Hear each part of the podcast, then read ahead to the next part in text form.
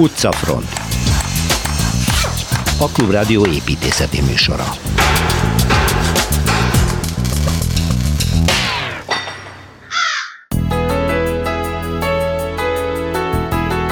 Szilveszter Ádám a nemrég elhunyt polihisztorépítész Nagy Bálint műhely kiállításáról számol be.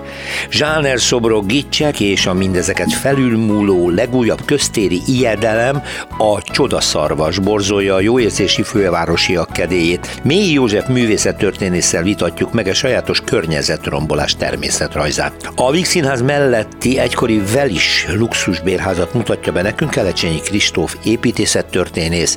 Mátyás király Kolozsvári szülőházát is megismerhetjük, ebben Kozár Alexandra lesz az idegenvezetőnk. A lábunk elé nézve járjuk majd be Budapest egyes tereit Kovács Krisztina újságíróval, aki megtanít bennünket az utca burkolatok olvasására. Történelem, építészet, városszociológia új sorozatot indít Torma Tamás, amiben nem egyes épületekről, hanem egész utcákról vagy városrészekről fogunk hallani.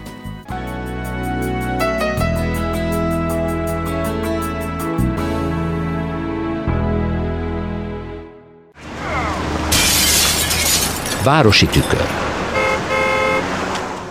A múlt évben az egyik nagy vesztesége volt a nem csak az építés szakmának, hanem az egész magyar szellemi életnek, amikor Nagy Bálint meghalt, és az ő életművére aztán a Fugában, aminek ő az atya kitalálója, működtetője volt, egy nagyon szép kiállítás volt, megkapta a posztumusz díszpolgári díjat a fővárostól, és hát sokan emlékeznek az ő életművére, aminek egyik része az ő lakása, és az a mellette található, vagy alatta található híres NN Galéria, ami valamikor a demokratikus ellenzék egyik fontos központja is volt, szellemi központja volt, és hát ugye egy építészről van szó, akinek a lakhelye is építészeti szempontból érdekes, úgyhogy Szilveszter Ádám, Ibüdias építész és egyetemi tanár a szabad művészetek doktora azzal érkezett, hogy ezt bemutatnád nekünk, Szerbusz Ádám.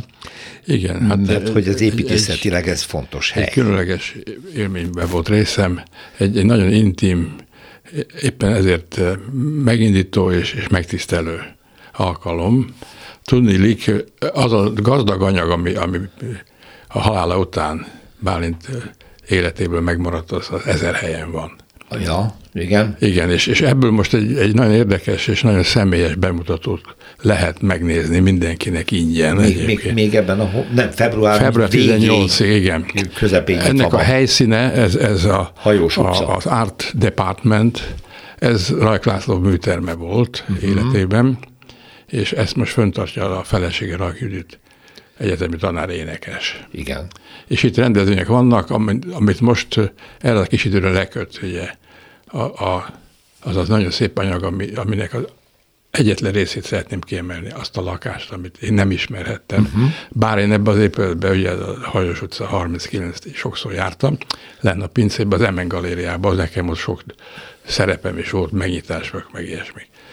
Bálintalán jobban is voltam, de, de nem ismerhettem ezt az oldalát, ami egy olyan, olyan személyes és feltárulkozó kép egy embernek a lakása, ráadásul ez, ahogy ezt ő megcsinálta.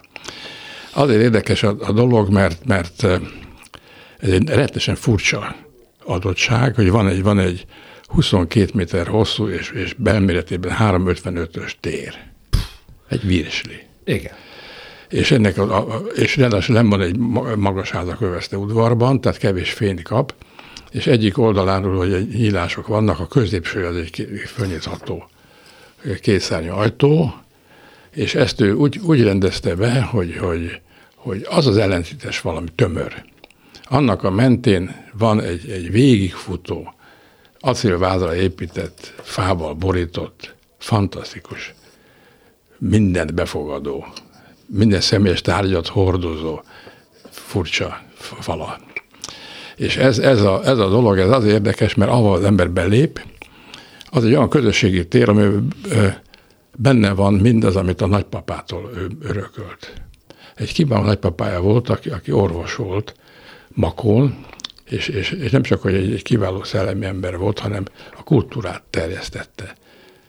Tehát, hogy olyan, olyan szalont vitt a lakásában, ahol az ottan értelmiség és bárki megfordulhatott, és, és annak a bútorat a nagy részét meg tudta menteni.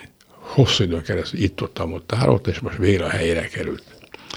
Tehát az ember belép, akkor van egy, egy 24 személyesre bővíthető, egyébként technikailag is egy, egy, egy elképesztő remek mű. Egy 24 főre egy nagy, nagy ebédlőasztal, gyönyörű szégek. És ezt ő abban az alkalommal, amikor nem, csak lakás volt, hanem az elbeemlített mozgalmi életéből a, a, a rendszerváltás előkészítő értelmiség gyülekező helye volt, most emögött a, a, a falazaton, ahol mindig megjelenik az, amit éppen ott, ott kell használni, tulajdonképpen a konyha van. Tehát mondhatnánk, hogy amerikai konyha, de ez messze áll attól. Tehát lehet látni azt, azt a munkafelületet, és, és, és mellett benne a, a mosogatógépet, mellett a, a, a hűtőszekrényt, aminek minden eleme végig gondolt. Azt hozzá kell tenni, hogy ez, ez a fal, ez fönt a, a alatt egy ilyen freeze-szerű apró elemekből. Általában ez 60x60-as mezők, ami, ami tömör, és arra bármit lehet, föl lehet tenni. Tehát nem szekrény, nem szekrény hanem a felületére lehet elhelyezni. Szöge, szögezni lehet. Aha, ott, ott, ott, képek vannak, a viszintes, tehát síkba hord, hordozott hirdet, hírják. És alatta aztán mindenféle, ahogy tagolódik az egyhasztal. Szerint ott mindig valami más van. Hát ennek a, ennek a felületnek a, például az az ajtó, amit, amit nyitod az alsó tárolót, azokon ott vannak a, a, a fadeszkák. Szépen van helye, föl van téve. Tehát minden olyan, hogy megvan a hely, és ezért könnyű rendet tartani. Mondja Őri Judit, akitől az egészet megkaptuk, ezt, a, ezt az intim látogatást. Ő a kurátora ennek a Ő a kurátora, és, és, és, hát ő, ő élete utolsó tízvalány évét Bálintal élte. Tehát ő ennek Igen. a háznak a lakója is volt. Igen. És, és egy-két szót el, el is kölcsönöztem tőlem, mert ő aranyos volt, és rendszer, azt a szép szöveget, ami ezt magyarázza, azt, azt átküldte nekem. És azt mondja, hogy ez, amit lehet látni, ez Bálintra jellemző volt. Tervezettség és rendszer szeretet, játékosság és derű, szenvedélyesség és érzékenység, zárkózottság és szókimondó, a konfliktusokat felvállaló őszinteség, magabiztos ízlés és arányérzék. Ami másnak túlzásnak hathat, az nála természetesen adta magát. Tökéletes özonosság. Na most kicsit tovább menve ezekbe a terekbe, tehát van egy, egy ilyen mindenfajta célra használható befogadó, aminek például érdekessége, hogy amikor az ember elhagyja ezt a, ezt a konyhazónát, akkor ott van egy, egy ez a 60 centi széles sáv, ami, amiben minden elfér, és megtalálja a helyét. Ott van például egy, egy, egy, egy kanapészerű fordulat, ahol nagyon szép a, a háttámlának a, a textilje, és nagyon szép fényel világítja meg. Tehát érdemes odaülni. És ott van, van egy, egy, egy nagyon szép art deco szék, egy, egy kerekasztalra, tehát ez, ha nem húzta ki az asztalt, akkor ott szabadon álló, szoliter, gyönyörű szép múzeumi tárgyak. Amögött van egy, egy, egy fal, ahol van a hálószobájuk, ami egy 1,60 x 2 méteres egy fekhely, amihez kapcsolódik még egy, egy intim kis, kis vizesblokk, bidé WC, kézmosás, és az ember innen kifordul, ez, ezek pedig nincs lezárva az tértől hermetikusan, ott, ott, ha ki van nyitva az ajtók, amik 70 centi széles sávban, akkor mint egy anfilád át lehet látni a 22 méteren, ami a kocsin utáni oldalon egy fürdőszoba, kádas fürdőszoba, pirosra festett káddal, és mögötte van két olyan helység, ahol elvonulhatott és dolgozhatott ahol van egy fekhe is. Tehát ha ő, ő még dolgozott, akkor, akkor, akkor ott, ott, ott feküdt le hajnalig. Tehát ez, ez egy... Ez egy Mondom a hallgatónak, hogy kattintson a Facebook oldalra, ha még nem kattintott a műsorhoz, ott ez a fénykép, Igen. egy kép látható, ami azért úgy nagyjából mutatja ezt a hát egy, elrendezést, nem, amiről most Szilveszter Tehát nehéz is fotózni. Egyébként maga az a, az a fotósot, ami, ami ügyesen van összeollózva, és nagyon jó technikával csinálva, az, az, az körülbelül az ötöd része. Uh-huh. Egy az öt arányú. Igen. Tehát van egy fal, amin a lábától a fejéig lehet mindent látni. Na most ez, ez az érdekes dolog, mert, mert nagyon ritkán lehet látni ezt, ezt a végtelen finom hangszavú nyitottságot. Egyébként Bálintot én, én így ismertem meg, amikor már kapcsolatba kerültünk, bár egyemettek eltérően voltunk az iparterv, Tűrisván utcai irodájában, C-be, és akkor ő, akkor ő egy nehéz időszak után volt, mert őt le is tiltották. Tehát egy, amikor tervezett, nem a saját nevén tervezett, rengeteg családjáz így épült meg és azban az időben ő maga is épített, mind ács. Ő egy kiváló ácsmester is volt, illetve annak a szakasznak volt egy, egy két furcsa kirándulás, egy, egy franciaországi. És egy amerikai. És egy amerikai. Épített Amerikába fából egy családi házat, igen, igen. azt még láttam, mutatta is nekem.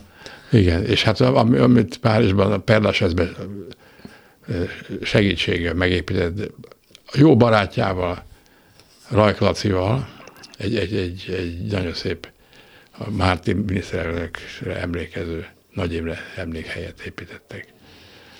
Na, mondjuk el, hol látható, mert még február közepéig el lehet ez menni, a, ez tényleg nagyon fontos. Ez Art Department, ez a, ez a Paulo Jede utca, 19. Ott van a kiállítás. És ez 18-áig februárban nyitva van, pénteken és szombaton 3-tól 6-ig látogatható. Tessék Be kell csöngetni, és Tessék megnézni. Sőt, ha valaki jelentkezik, akkor, akkor Júlia vállalja, hogy, hogy tárlatvezetést is ad. Nagyon, nagyon ajánlom mindenkinek szellemi örökségünk fontos része Nagy Bálint emlékére a kiállítás. Szilveszter Ádám, köszönöm szépen. Budapesti séta. Megyünk a moziba, ki, be, inkább be, mert van egy mozi, aminek most Kino a neve, művészmozi, korábban színházmozi volt, de az az érdekes, hogy ez egy palotában van, itt a Víg Színház mellett, amiről Kelecsényi Kristóf építészet történész fog nekünk beszélni. Szervusz Kristóf! Szervusz! Szóval elmegyünk úgy ilyen helyek mellett, hogy azt szeretjük, a mozit mondjuk, és nem nézünk föl hogy ez egy tipikus budapesti belvárosi bérpalota lehet ez a saroképület? Na, hát azért, azért igen, azért, azért hoztam ezt a házat, mert hogy, hogy egy kicsit beszélgessünk arról, hogy, hogy milyen volt a korszakban egy igazán, igazán nagy luxussal megépített bérház, és ez az uh-huh. volt. Uh-huh. Uh, elsőre talán egyébként kívülről nem látszik rajta annyira, mert azért ugye körúton úgy, úgy nagyjából úgy belesimul igen. ebbe a, a, a palota vagy bérház sorban, nincsen kiugró tornya, mondjuk a Víg Színház miatt egy kicsit exponáltabb helyzete van, de úgy, úgy semmi különös. Viszont ha valaki besétál, akkor azért már úgy megérzi, ha van szerencséje, nem a moziba, hanem a, a Szent István körútról nyíló kapuajon, uh-huh. akkor azért már úgy elkezdi érezni azt, hogy na hát itt valami más, egy kicsit talán ö, több a, a dísz, meg a, az inger, az anyaghasználat ö, igényesebb, mint, mint más körúti házakban. És hát az a helyzet, hogy ez egy Wellis Alfred nevű építésznek és építési vállalkozónak volt az egyik, hogy mondjam, csúcs projektje. Ő egy nagyon termékeny építésze, építőmestere volt ennek a, a századforduló körüli, körüli időszaknak, és, és nagyon egyébként a korszakhoz méltóan nagyon sok jótékony alapítványt is tett, árvaházakat támogatott, fiatal pályakezdő építészeknek díjat alapított, tehát ő, ő igazán egy nem, nem túl ismert név, de nagyon sok, tehát száz fölötti házzal járult hozzá Budapesthez, hmm. és rendszerint szerint az volt a modell, hogy megvette a telket, felépítette a házat, majd eladta a házat, és így ment tovább, tovább, de van, amit megtartott magának, és ez volt az egyik. A WA ugye monogramját iniciáléként ott nagyon sok helyen meg is figyelhetjük a házba. Mm. És ez a ház azért igazán érdekes, mert ha belegondolunk, akkor három oldalról is utca, közterület határolja, Úgyhogy lényegében nem voltak benne udvari lakások. Egy nagyon kicsi udvari szárnya van, amiben egyrészt a cseléd lépcső van, másrészt pedig konyhák, cselédszobák, de az összes lakás az tulajdonképpen utcai kilátással rendelkezett, és négy, öt, hat szobás nagypolgári, ugye ezt így mondjuk nagypolgári lakások voltak ezek.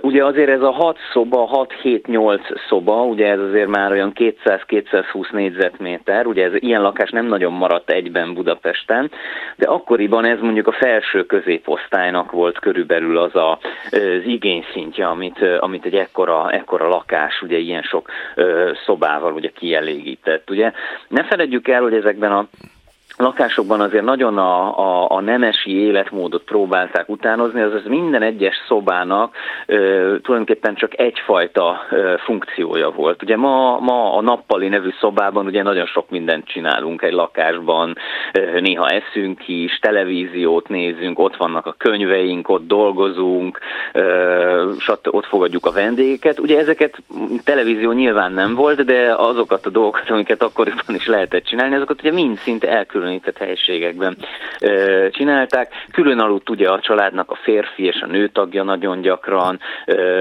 sőt volt külön férfi és női szalon, tehát ezek a, ezekben a nagypolgári lakásokban amennyire a tér engedte megjelentek. És ez a ház bizony ilyen lakásokkal volt tele, és hát ehhez voltak úgymond megtervezve azok a gyönyörű közlekedő terek, ugye ha belépünk, akkor egy gazdag mennyezeti díszítőfestés fogad minket a kapuajban, nagyon igényes a lépcsőháztere, kőburkolatok vannak, vagy kőburkolat hatását keltő úgynevezett nem teradzó burkolatok és a falburkolatok, szóval az egész ház tulajdonképpen azt a fajta luxust fogadta be, ami igazából kifele nem volt annyira megmutatva. Nagyon érdekes ez egyébként, hogy, hogy mennyire másként viselkedett úgymond itt építészként a Well is, mint nagyon sok kortársa, akik bizony sokszor a homlokzatokon is ezt nagyon-nagyon megjelenítették. Úgy nézzük a házat, hogy kereshetjük rajta a WA monogramot, Wellis Alfred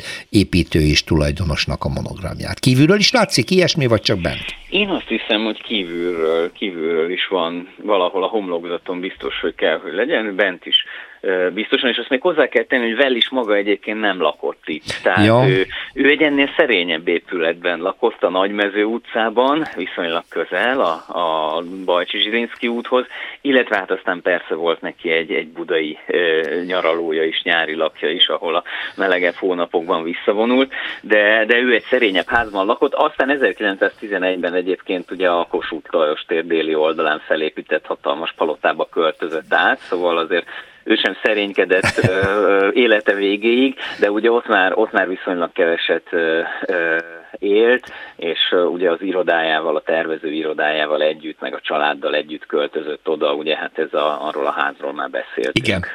párszor. Sok-sok házról Kelcsényi Kristóffal, és még fogunk is a jövőben. Köszönöm szépen, szervusz! Szervusz! Utcafront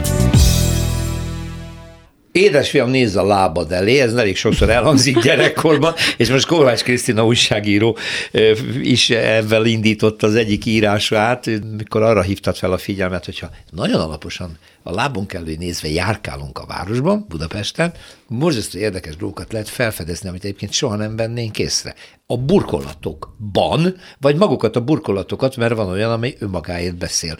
Jó néhány sztorid van ebben kapcsolatban. Mondjuk a bazilika eléggé egyértelmű, hogy a Szent István bazilika előtti burkolat, egy művészi, Uh, igen, Miről de mondjuk ahhoz föl, ahhoz föl kell menni a tetőre, hogy és az ember észrevegye igaziból. Képen. Uh, nekem mindig, uh, mindig lenyűgöz az, hogy uh, amikor valami nem véletlenül van ott, de, de ugye egyébként elsőre csak azt látja az ember, hogy, hogy szép. van. Igen, szép. Szép, aztán egy kicsit így gondolkodik, vagy utána olvas, vagy, vagy utána kérdez, hogy miért. És hát ez a helyzet, hogy a Szent István Bazilika előtt az egy nyilatkozat, tehát az, hogy ott ilyen nagyon szép, a főbejárat előtt ilyen nagyon szép kör alakú körmozaikok vannak, Igen. az egy utalás Rómára, tehát hogy ez a templom itten a hátunk mögött, az egy római katolikus templom, és hogy egy fontos római katolikus templom, és egy családhoz is köthető, ami, ami engem pláne le szokott nyűgözni, amikor ilyen évszázados történetek megmaradnak, mert hogy kozmatának hívják ezt a díszítést. A, Kozmata? A, kozmata, kozmateszk művészet, mert hogy ö, ö, volt egy család Rómában, egy görög eredetű család, akit úgy hívtak, hogy Kozmáti, és ők hozták a görög mozaik készítés technológiáját ö, Rómába, és, és hát az összes fontosabb római templom előtt is ez van, tehát amikor a pápa látogatása környékén felújították a, a Szent István bazilikát, akkor arra is odafigyeltek, hogy a környéke is illőképpen legyen, legyen megoldva, tehát a kertészeti rész és a, és a dísz, dísz, díszítés a, a főbejárat előtt, az tulajdonképpen egy ilyen kikacsintás, hogy itt figyeljetek, mert itt egy évszázados történelem, a Róma, Róma közelsége és a katolikus hit találkozik. Mm, ha volna alkalmunk föntről jól megnézni, akkor összeáll a kép, ugye? Igen, de igaziból lentről is csak tudni aha, kell. Csak Általában tudni kell, az emberek hogy, nem néznek a hogy, lábuk elé. Aha, hogy min járunk. És nem csak a nyolc évesek, igen. igen. No, van még egy-két érdekes burkolat, vagy burkolatban jel, rejtett emlék, vagy jel, amit megint csak ritkán veszünk észre. Igen, és, és én nagyon hálás vagyok, amikor valamit szépen újítanak föl. Például, hogyha operába megy az ember, akkor szerintem azért szokott leginkább a lába elé nézni, hogy ne törje ki a tűsarkát. Most az operának a bejáratánál, ami már a fedett kocsi bejáró, a főbejáró, főbejárat előtt, ott lehet látni a fakockákat. Tehát azért azt tudni kell, hogy még mielőtt lett volna keramit, meg macskakő, meg aszfalt, meg beton, akkor Bizony. Budapest Budapest burkolata fakockákból állt, és, és amikor felújították az operát, erre is odafigyeltek. Milyen jó. Illetve, ha a régi eredetit akarják megtalálni, akkor ez az Ungárház az Asztóriánál, ahol uh-huh. nem újították föl, mondjuk kicsit örülök már az a gyanúm, hogy így leaszfaltoznák az egészet, és még a Petőfi Sándor utca elején is van, és, és hát nem tudom, nekem ez egy olyan, mint hogyha lenne ott egy ilyen külön bejáratú időgép. És van az Erkel utca és a Rádai utca sarkán az egykori úgynevezett Jeszenszki palota, azt nem tudtam. Ébül iroda tervezte, és annak a száraz nagykapu bejárat, amivel szembe a kocsiszínek megtalálhatók, amikből most már üzleteket csináltak, annak a szárazkapu bejáratának a burkolata fakockás gyönyörű. Én nagyon, nagyon né- szép. Néhány évig abban a házban laktam, és imádtam bemenni, és azokon a fakockákkal burkolt belső eh, járdán sétálni. Nagyon, nagyon és hát egyébként az volt a hangtompítás is, tehát Egyben a, hang, a hangszigetelés. Igen, igen, mert a lovaknak a patkója azon nem csinget bongott például.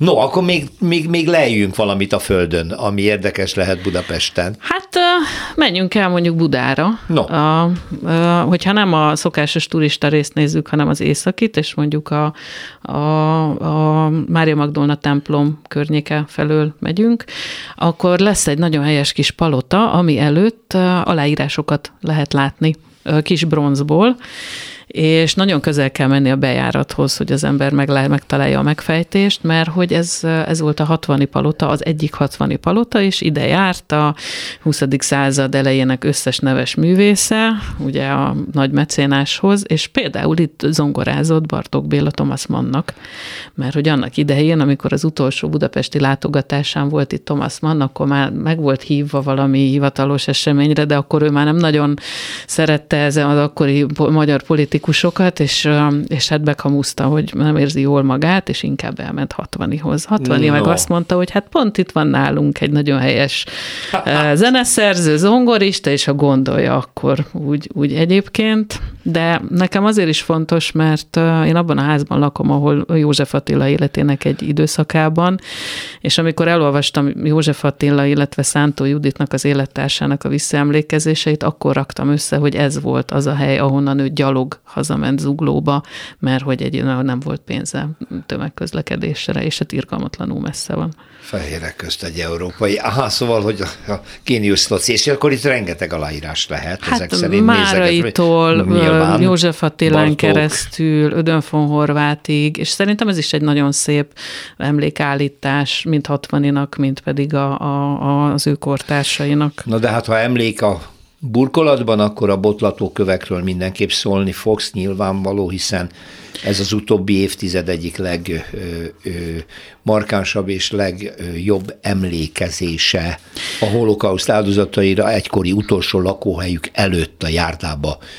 A német Günther Demnig szobrászművész találta ezt ki, Eredetileg ő egyébként a kitelepített cigányoknak akart emléket állítani, a, uh-huh. akik, akik szintén a, a második világháborúnak az áldozatai lettek, és azért botlatókő, mert tehát, hogy nem, nem azért botlatókő, hogy mi törjük ki a nyakunkat, amikor nem figyelünk oda, hanem a feledés tehát hogy, hogy akasszuk meg a felettést egy pillanatra. Ezek ugye ilyen 10x10 cm-es kis, kis rézlapocskák, és amit én nagyon szeretek bennük, hogy mindenki kezdeményezheti. Igen. Tehát, hogy például a lakóközösség is, a persze kell hozzá támogatás az önkormányzattól. Csak igazolni kell azt, hogy az illető Igen, de abban segítenek. áldozat ott lakott. Igen. Az volt az utolsó lakhelye, és ezért vannak olyan házak, ahol 5-6 kő is van. Igen. Botlatókő is van, a Magyar Zsidó Kulturális Egyesületnél lehet kezdeményezni egyébként, mert azt szervezi ezt ezt, és a kettő B galéria, ami szintén ennek az egyik kezdeményezője volt annak idején.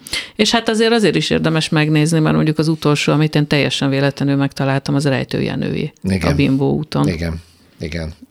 Érdemes lenézni és úgy sétálni. Hát ezért is meg még egy csomó más mindent észre lehet venni. Kovács Krisztinának nagyon köszönöm, ez igazán jó kaland Pesten és Budán. Én is köszönöm. Perspektíva.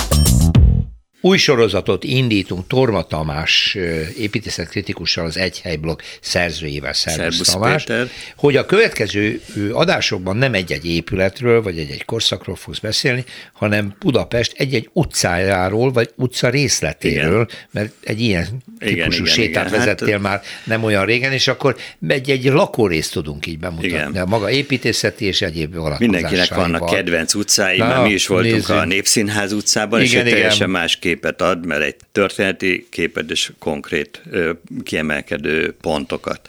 Most egy, egy sétának köszönhetem az, hogy egyébként a kedvenc utcáim közé tartozó Logodi utca ah, fog következni. Mondjuk el, aki nem ismeri Budát, Igen, Pestet, hogy Budán ez... vagyunk, a vár nyugati lejtőjén, amit úgy hívják, hogy várszoknya. Így van.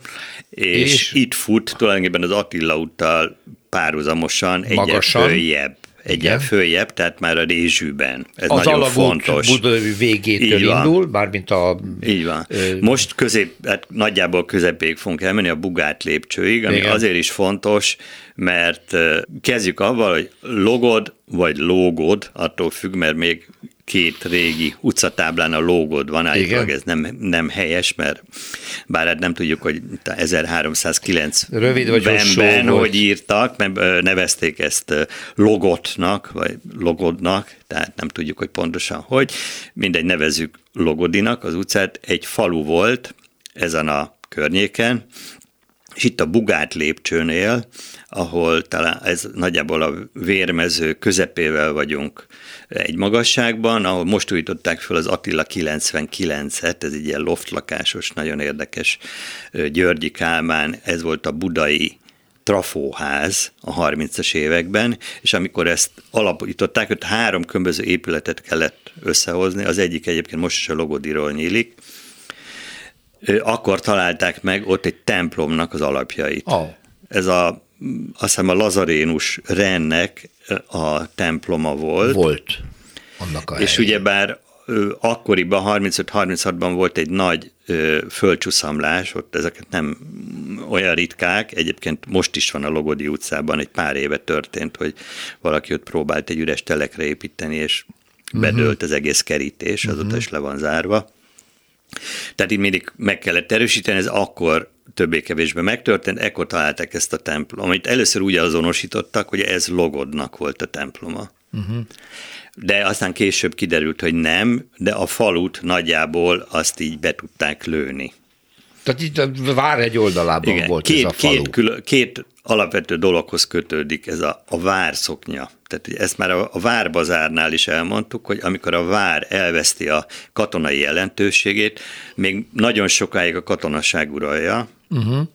ezt a területet, amit aztán szép lassan engednek át.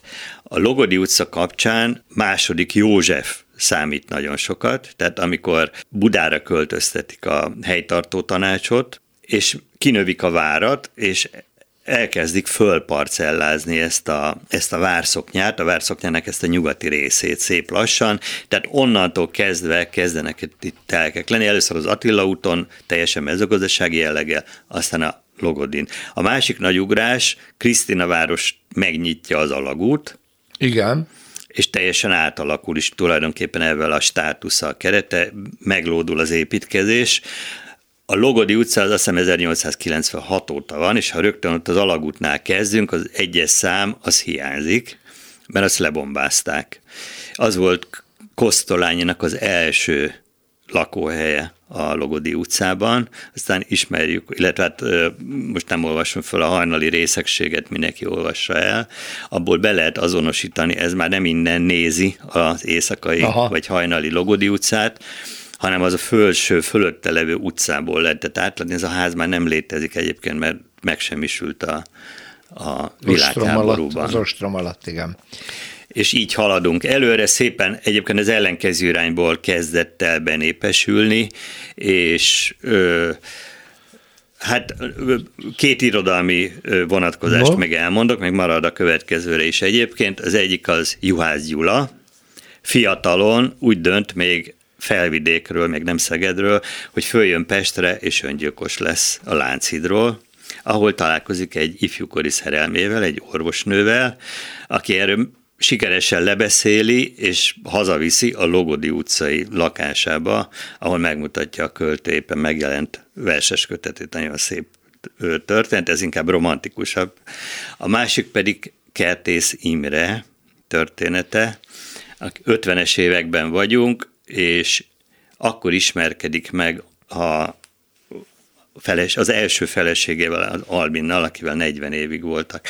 Együtt egy állítólag egy Stalin úti, tehát Stalin sugárúti, tehát Andrási úti éjszakai szórakozó helyen mulatják az időt, és ott találkozik Albinnal, és ő megkérdezi, hogy lehet-e magánál kéglizni.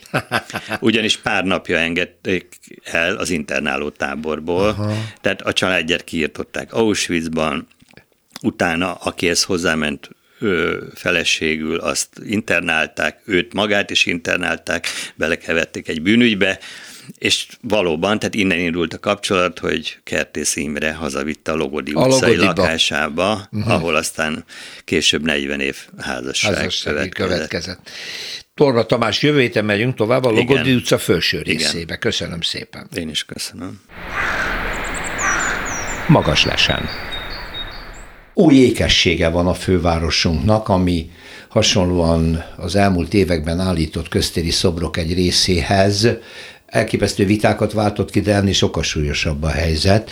Egyenesen a Csodaszarvas évének nevezte Mély József művészettörténész műkritikus ezt, az, ezt, a, ezt a szimbólumot, amit oda épített a NER, Köszöntöm a stúdióba mi Józsefet, és az élet sírodalomban már megszösszentette ezt az egész jelenséget. Mi nagyon régen találkoztunk, azt hiszem legutoljára szoborvándorlásról volt szó, hogy a különböző Igen. politikai korszakokban milyen szobrokat hova visznek, mit bontanak le, mit állítanak a helyükbe, de itt azt hiszem minőségű ugrás történt ezzel a szarvassal, nem?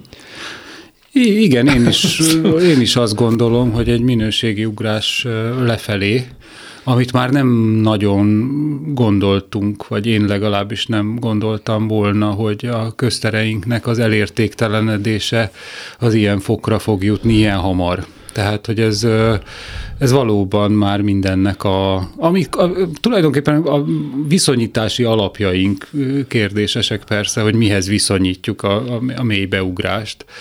Mert... Miközben egy felfelé törekvő ugró szarvas, óriás szarvas szobráról van szó, és nem véletlenül mi József egyből a köztérről beszél, mert ez mindent átírt. Tehát ez nem csak a szobor, hanem az egész környezetét lett leugorja, letapossa. Így van.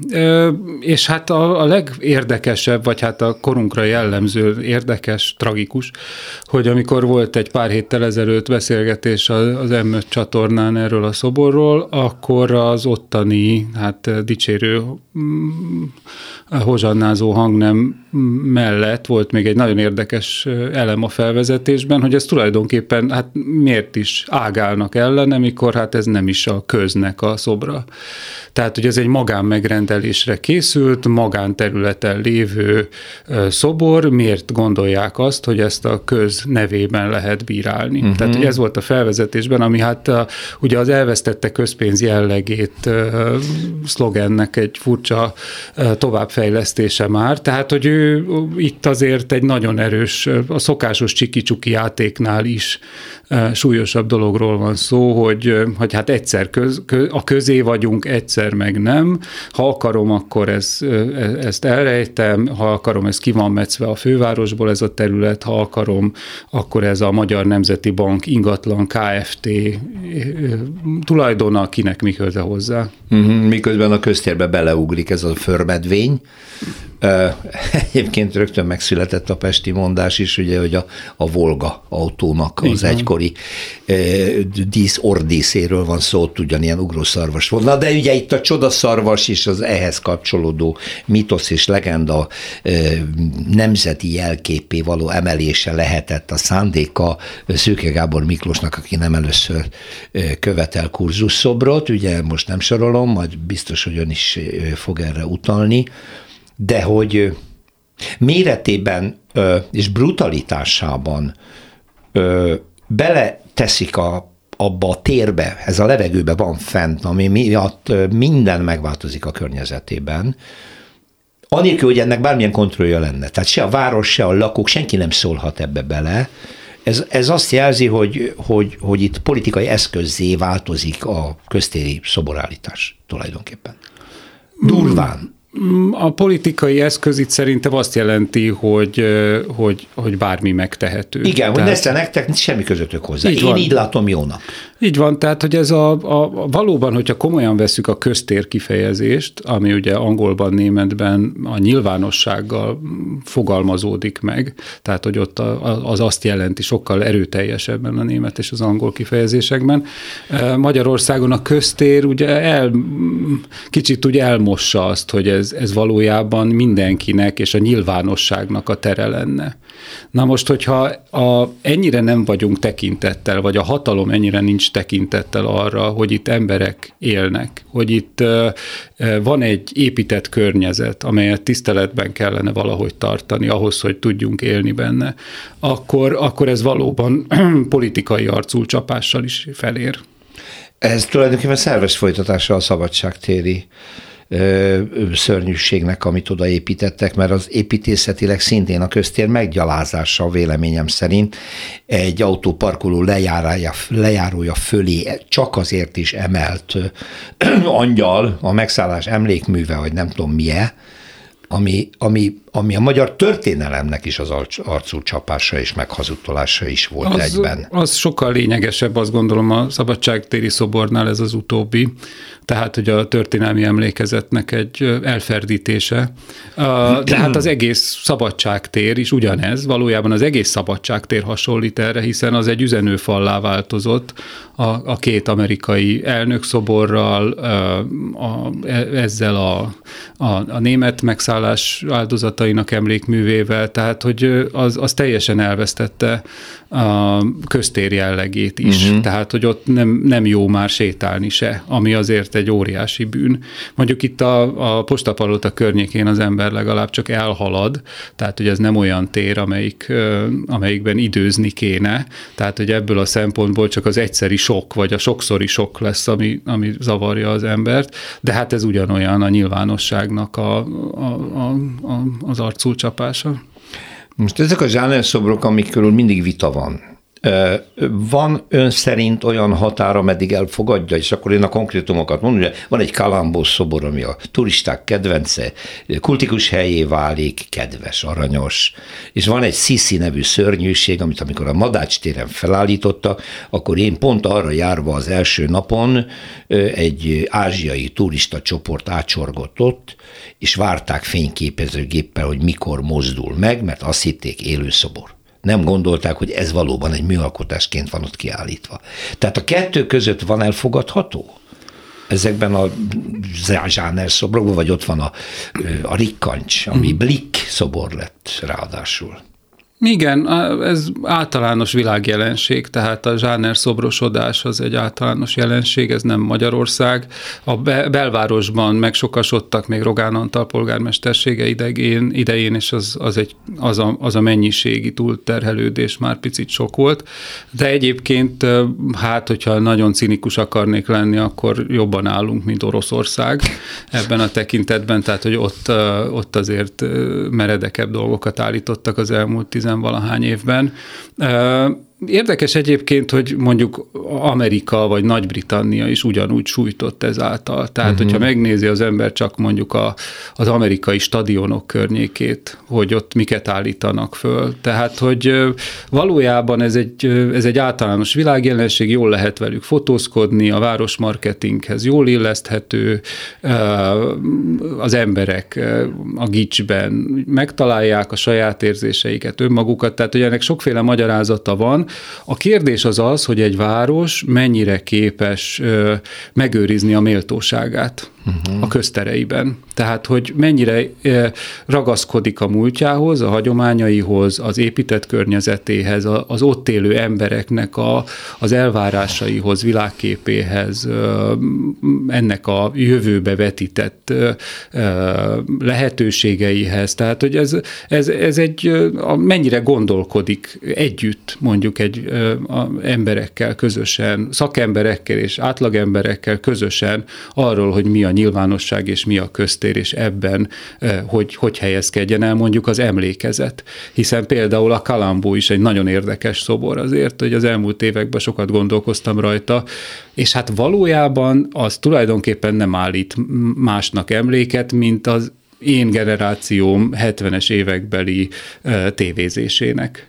Igen. Tehát, hogy a, a, annak itt van, így van kultusza, egyébként még Németországban van egy komolyabb kultusza Peter Foknak és a Kalambónak, de hogy ebben mondjuk a Bud Spencerrel vetekszik, tehát ugyanígy van, ugyanezek a kultuszok vannak Németországban is, és hát ugye a német turisták, vagy az osztrák turisták is ugyanúgy szeretik mondjuk a Kalambó szobrot, tehát nekik, nekik még jól mutat, akár a Sisi is egyébként. Igen.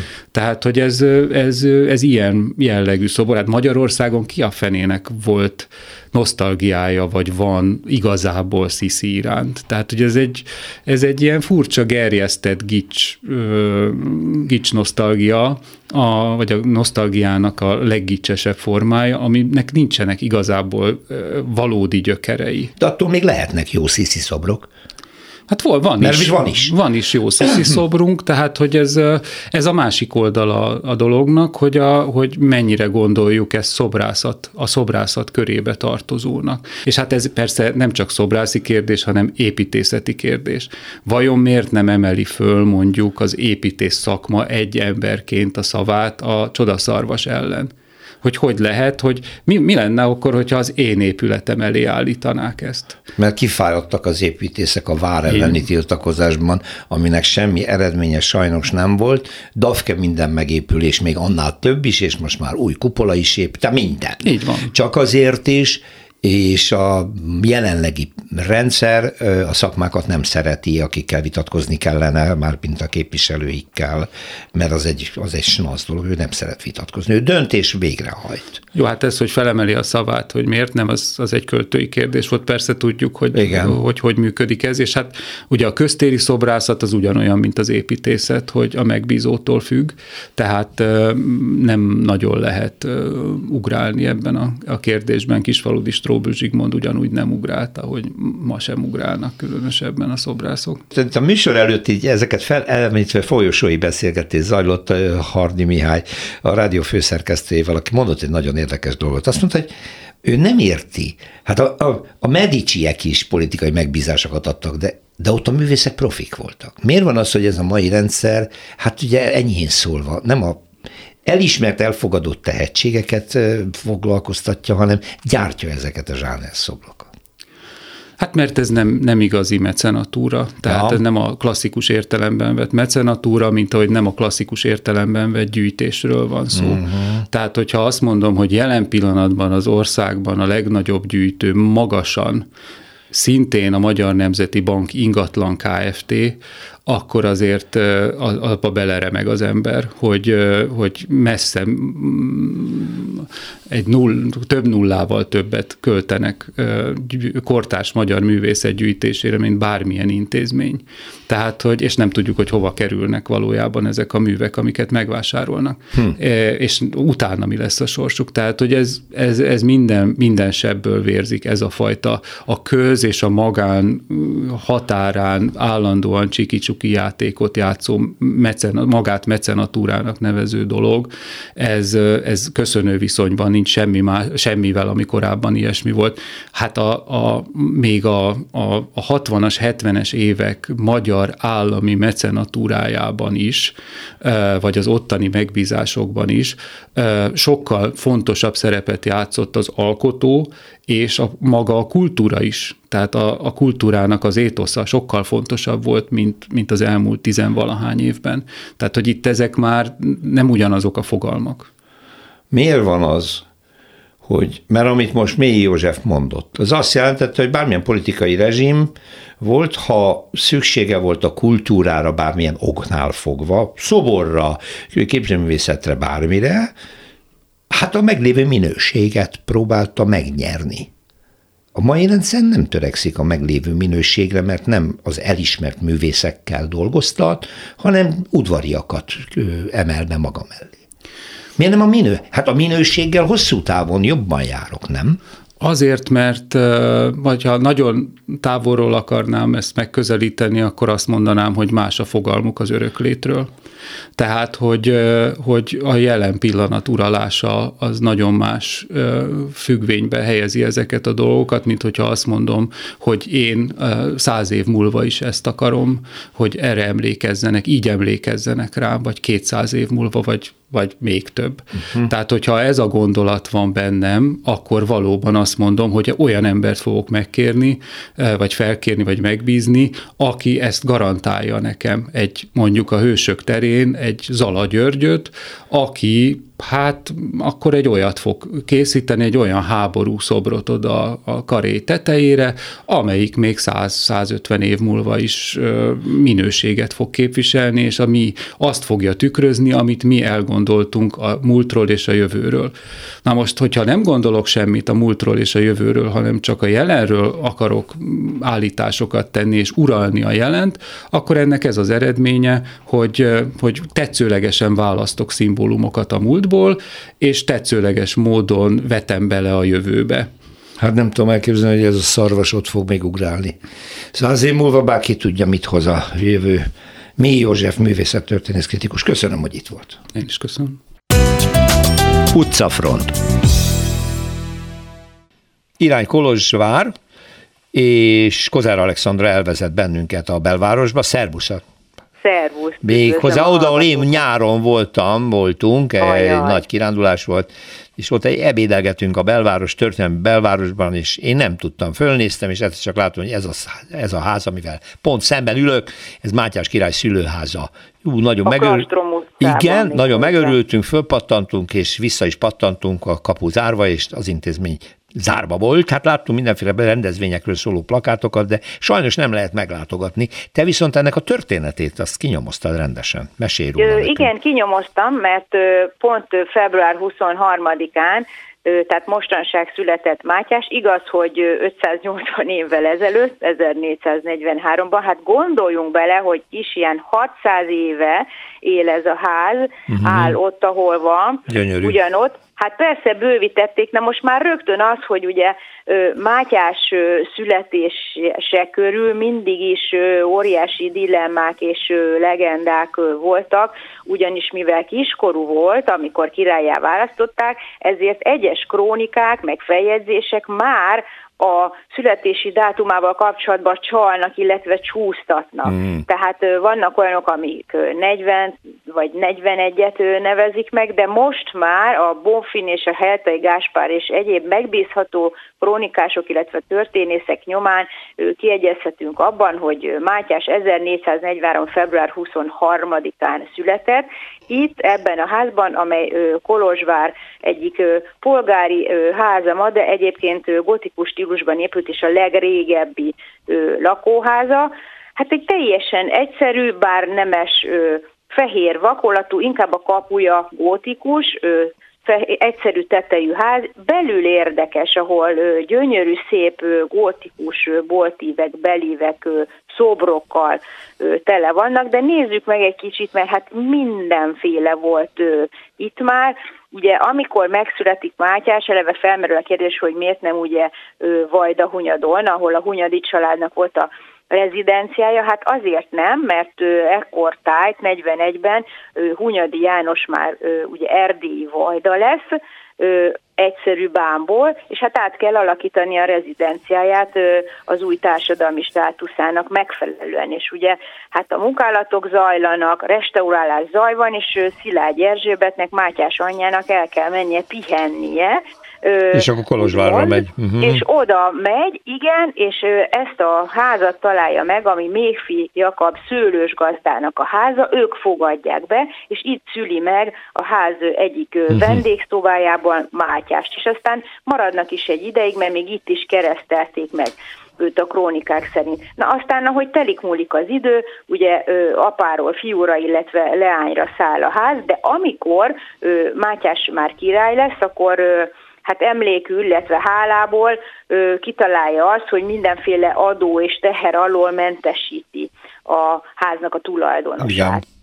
Ami aztán bővül, később a 16. században egy szárnyal, picit ö, nagyobb lesz, és ö, nagyon sokáig még családi tulajdonban kézben marad, de 1740 körül a városra száll az örökösök eladják egész egyszerűen Kolozsvár városának, és akkor innentől kezdve minden volt.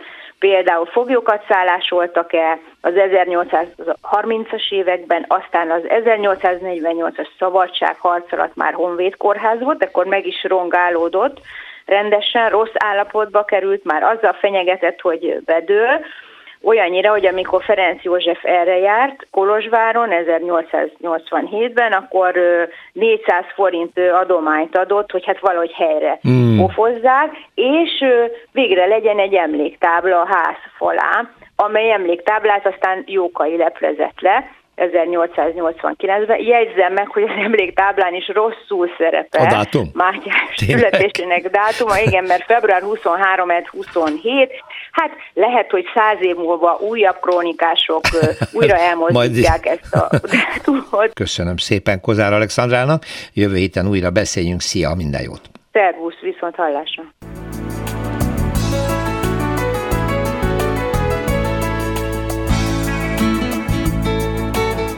Köszönjük a figyelmüket, az utcafrontot hallották, a műsort Árva Brigitta szerkesztette és Rózsa Péter vezette. Egy hét múlva várjuk Önöket.